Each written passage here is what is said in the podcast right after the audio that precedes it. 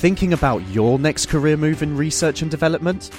Then it's time to make your move to the UK. The nation that's investing 20 billion pounds in R&D over the next 2 years. The nation that's home to 4 of the world's top research universities. The nation where great talent comes together. Visit gov.uk forward slash great talent to see how you can work, live, and move to the UK. Thank you for downloading this podcast from The Redi Tlhabi Show on Talk Radio 702 and 567 Cape Talk. For more, please go to 702.co.za or capetalk.co.za. The Naked Scientist on Talk Radio 702 and 567 Cape Talk. Chris Smith, good morning. Where in the world are you today? Uh, hello, Udo. Well, I'm sitting in a sunny Cambridge in England. Uh, it really is sunny for a change, although slightly chilly. We're going into autumn now. Of course, as your weather warms up, ours cools down.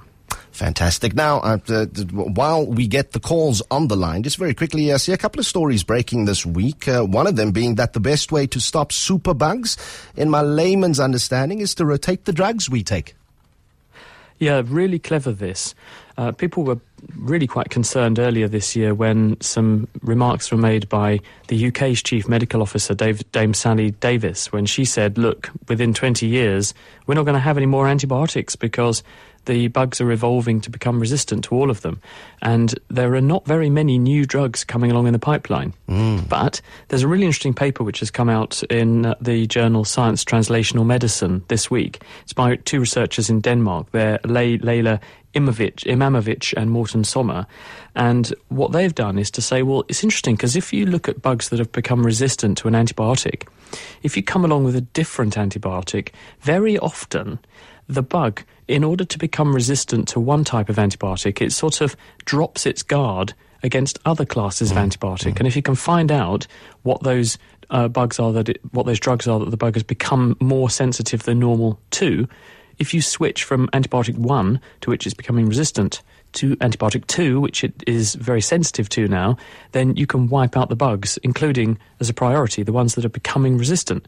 So they did these simple tests with E. coli that they grew in the laboratory. They, they made different strains of E. coli become resistant to different antibiotics, and then they tested each of them in turn against the other antibiotics that they hadn't made them resistant to mm. to see which ones they would become resistant or sensitive to. And they've come up with this sequence of if you give drug A and then give drug B and then C and in some cases drug D and then go back to drug A again. Mm. A, a, whole load of networks of, of giving drugs in different orders. This can wipe out the rates of resistance amongst these organisms. So it's a really stunning piece of work which shows that actually we may not need to invent millions of new drugs if we're just very careful with the ones we already have and use them in the right order. I wonder practically if, if the same would apply to hospitals who fight off uh, superbugs with antibacterial products, whether the same would apply there. You simply just rotate what you've used in the past.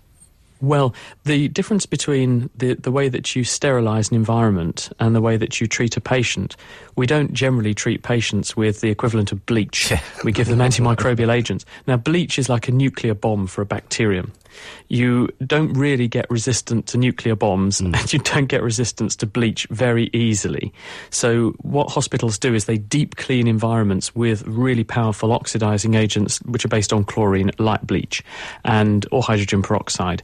And this is delivered at a dose that it's really not possible for the bugs to survive. So the cleaning strategies are fine, but mm. where we need to watch out is how you actually uh, control, use, and are, are, diligent and judicious with your use of the antibiotics that we want to give to patients because the more of an antibiotic you use, the more resistance in the bugs you're going to see because you're effectively putting that stuff into the environment and selecting out for bacteria that can tolerate that compound.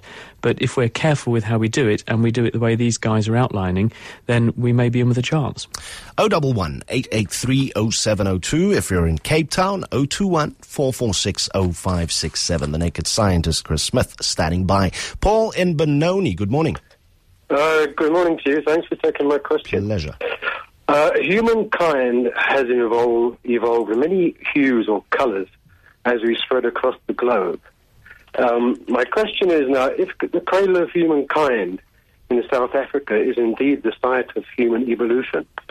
What would the original skin colour likely to have been that evolved there? Hello, Paul.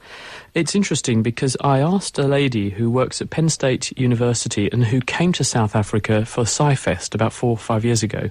Her name's Nina Jablonski. That very question. So it must be a really good one. And what she said was the interesting thing about humans is that we first of all would have had to have evolved to be dark skinned. Then we would have had to evolve to be light skinned as we migrated away from Africa.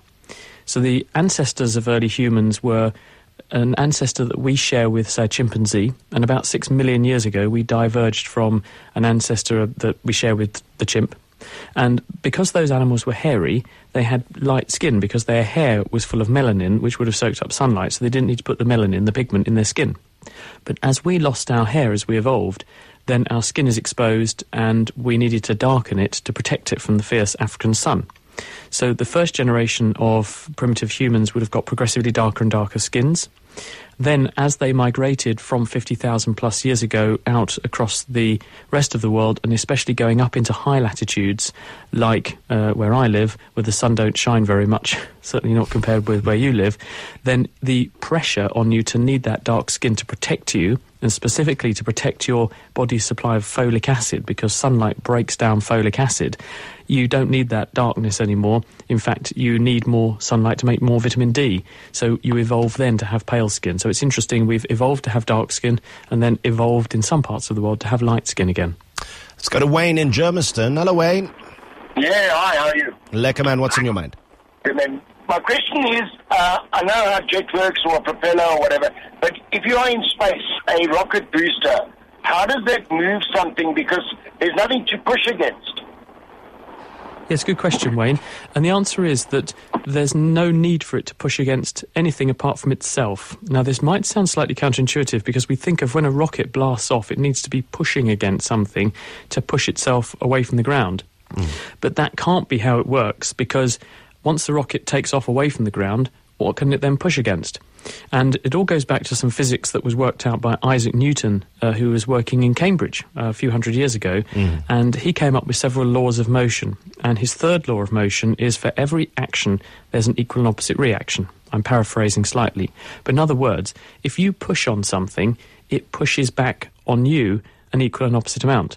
When your rocket is firing, what it is doing is burning fuel and producing a gas which is accelerated away from the rocket with very high velocity. In order to accelerate away from the rocket with very high velocity, it's got to be pushing on the rocket.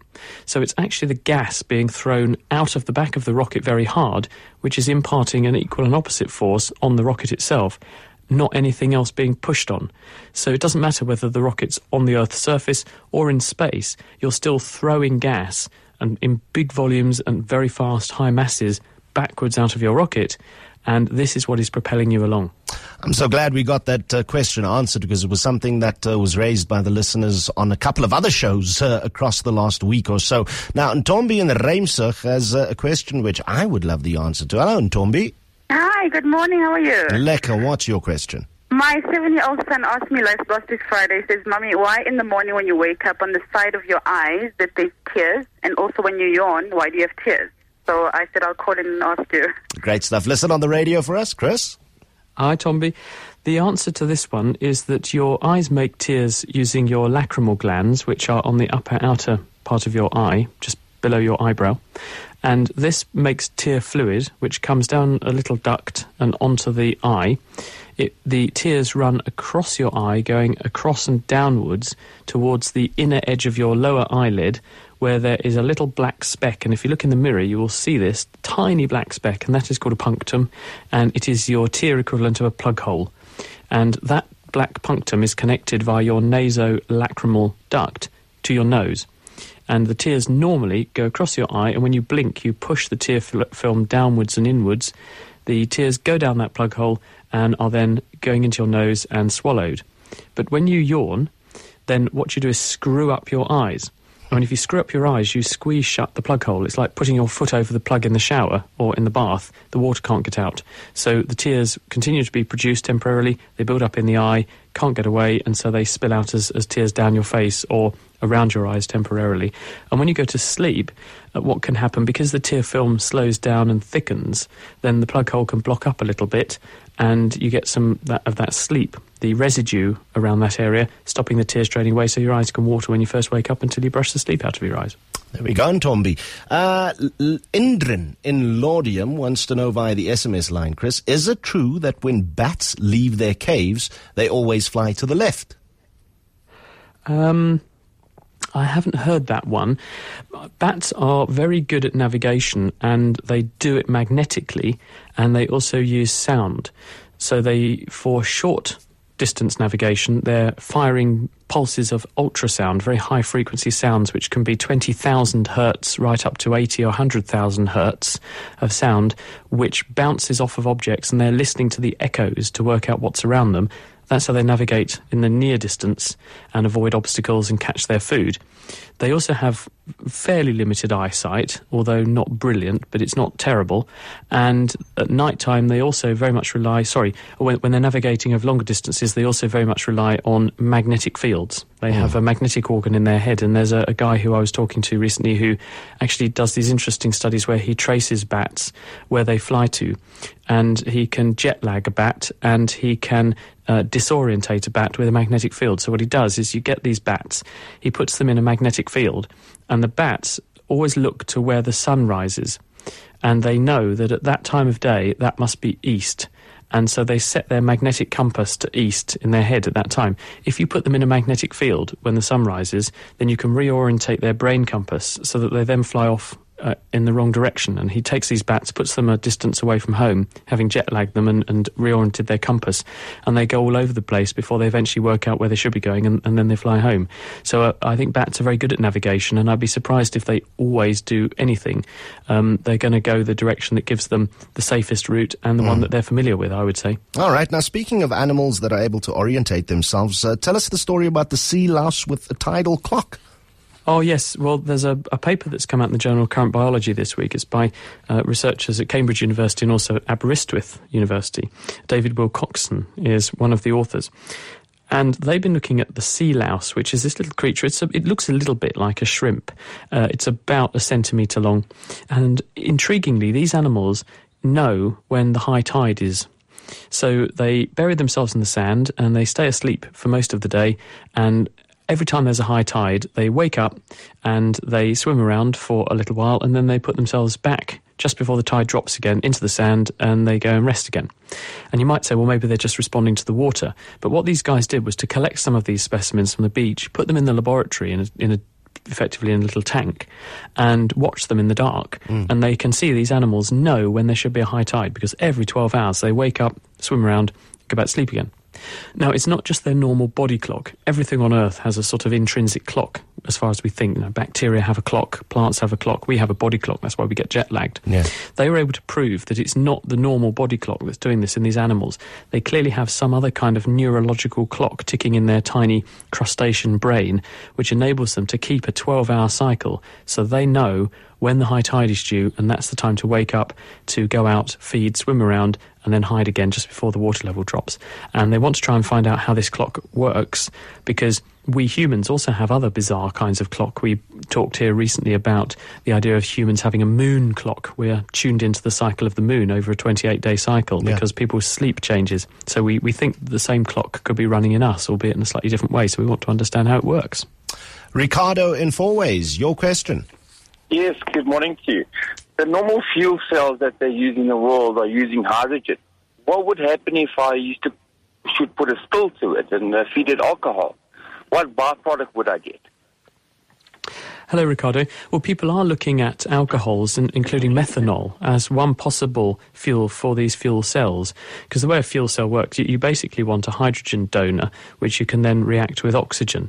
Um, the benefit of using just hydrogen is that it's clean and pure, and you can feed the hydrogen in bring the oxygen in from the air, react the two together on the on the cell catalyst, and uh, the the reaction energy is then fed into whatever you want to do with it. The the problem with using alcohols and things is that these are not uh, a pure source of hydrogen. You've got carbon atoms, there are hydrocarbon with some oxygen in there. So you have to have a cleverer catalytic system to degrade them. But I did see uh, certainly that pe- people are looking at uh, methanol as one possible fuel for these fuel cells because you just need a catalyst that will enable you to, to degrade the methanol into a source of hydrogen and then you can um, react it with oxygen and run your fuel cell. Aaron in Constantia, good morning. Good morning. Uh, my six year old asked me the other day, why are most people right handed? I had no answer for him. Let's see if we can get you one, Chris. Thank you. Hello, Aaron. Um, this is a very difficult question that we don't know, as in we genuinely, as a scientific community, don't know the answer to. What we do know is that, as you as you are quite rightly pointing out, 80 90 percent of the world's population are right-handed, and we know that this is not a new phenomenon because there was a lovely study done in France from uh, Montpellier in uh, the I think the late 90s, early noughties, where they went and looked at some cave paintings, and if you go and look at cave, cave paintings, and including Aboriginal art in Australia, actually, frequently you will find impressions of hands on cave walls. And the way those impressions are made is that you hold a blowpipe in one hand, you put the other hand against the wall, and you blow the paint at the hand and use your own hand as a stencil. Now, if you were to do that, which hand would you hold the blowpipe in and which hand would you put on the wall? Well, you'd probably use the hand that you were best at controlling to control the blowpipe, and you'd use your least preferred hand as the template. And uh, if we do this experiment today on modern day people, you find a certain proportion use their right hand, a certain proportion use their left hand. If you look at cave people uh, paintings, you will see exactly the same pro- proportion. So that suggests that we have been handed for thousands and thousands of years, tens of thousands of years. And also, handedness goes with language. We know that the dominant side of the brain is where our language resides, and that's also the same side of the brain that controls the hand that we prefer using. So there seems to be some kind of tie up between where our language is and where our handedness is. And in 90% of people, it means that the left hand side of their brain is the dominant one, that's where their language is. And because one side of the brain controls the opposite side of the body, you end up with uh, a right handed population. Animals, though, there's no hand dominance. A- animals do have handedness or finnedness or pawedness, um, but they have equal splits among the population. So 50% of dogs tend to be right pawed, 50% left pawed. You don't see this strong bias like you do in humans. And it's the, the distinction is the language, we think. I remember being punished as a youngster for being left-handed. Shame on that teacher. Now, uh, Anita in Fish Hoek, interesting question as well. Good morning. Oh, good morning. Um, you know, watching all these CSI and medical detectives, um, it made me wonder if two identical uh, twin brothers married identical twin sisters, would all their children share the same DNA? Right, let's just think this through. So we've got um, a pair of twins, and they're going to marry a separate pair of twins. Mm-hmm. Yep. And so they're going to have children that are going to share 50% of their DNA with their parents. And th- what was the next part of the question, Anita?